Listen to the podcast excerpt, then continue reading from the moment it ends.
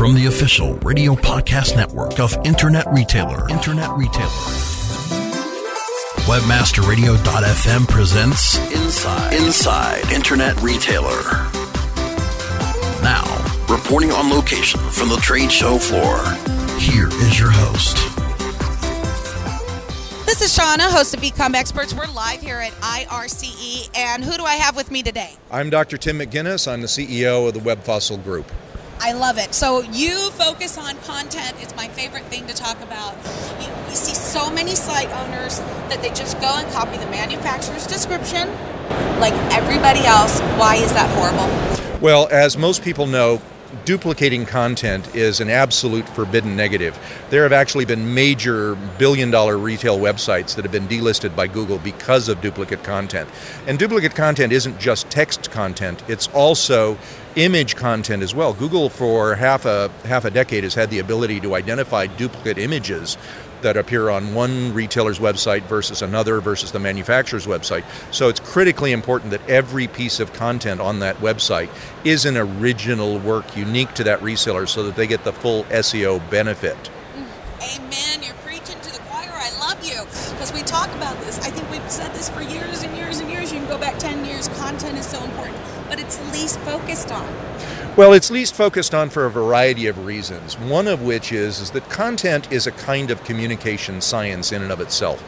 So, most retail companies focus a great deal on customer acquisition through their marketing activities, but they forget about the fact that the sale is won or lost when the customer lands on the product detail page. So, the result is what they tend to do is they hire average clerk level individuals to build their content, maybe $30,000 a year people who really are not professional writers, they're not professional designers, or maybe they are graphic artists, but that doesn't mean that they know how to craft content to sell products.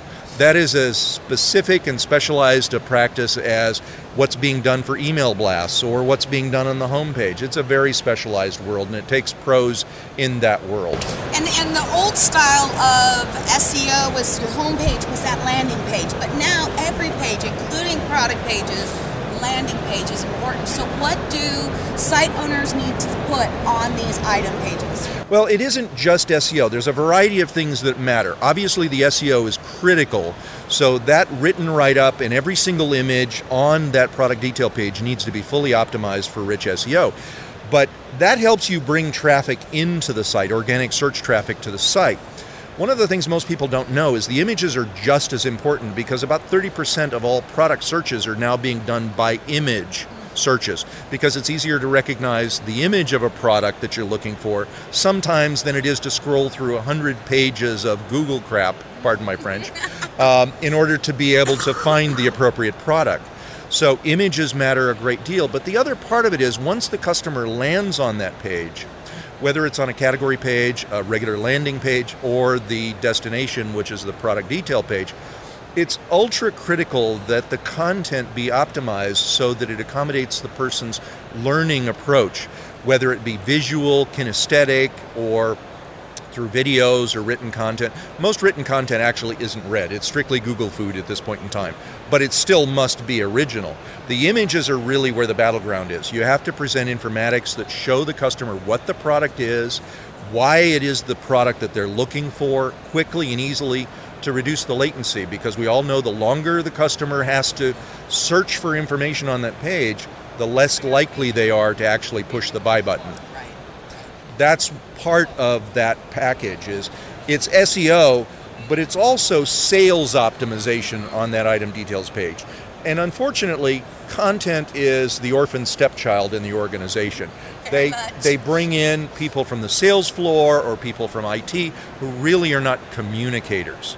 And the result is garbage in, garbage out. Bad content produces bad conversion is what it comes down to. Right. And it, they work so hard to get those not working just as hard to get people to push the button and add it to the cart, which is the exactly, exactly.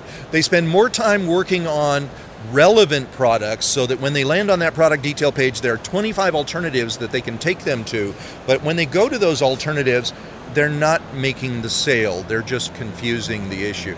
And the problem basically is resellers are really good at what they do content isn't one of those things traditionally. So, working with a partner organization that really understands content, SEO, informatics, learning methodologies, and communication forms in their DNA is hypercritical to the success of a reseller. Plus, they have additional problems. Usually, the content team is relatively limited in number, so content becomes not only that barrier to conversion, it becomes the barrier to getting SKUs up on the web. Yes. So, you know, a reseller, every time they go into a new season, they may have thousands of SKUs that they've got to get up in a very short period of time. You can't do that with internal personnel. Right. Internal personnel should be used for rapid, random new SKUs that they've got to get up because they've done decided to do a bundle for this weekend's email blast. But the day-to-day production is best handled by companies that specialize in that. And I'm not talking about Indian outsourcing. I'm talking about companies that understand retail in their bones. And, and I where they're going to India and they're not paying attention to the grammar or the spelling, but Google is. Yes. And Google can tell. Yes. And their customers can tell. So it's it's affecting everything. Well, it isn't hard to write good content. You have to have writers that are trained and experienced in writing product content. And unfortunately, when you just go to an outsourcing company, they're not experienced in anything but outsourcing. And there are certainly many of those here at IRCE. There's really only, and don't even get me started on crowdsourcing. Crowdsourcing is the most ridiculous approach to solving the content problem. When you go to a crowdsourcing company, basically what they do is they will put out a bid for the world at large to come and look at that bid and decide, okay, I'm going to take a piece of this particular project. The problem with crowdsourcing is it doesn't meet retail requirements. You need SKUs put up within 24 hours. You need to know that those SKUs are going to be live and they're going to be qualitative and they're going to be consistent and that they're going to be compliant and that the data that's going to be in them is normalized in the way the retailer wants them, and that the content is written in the voice that the retailer wants, meeting the experience requirements that they have for the overall customer experience.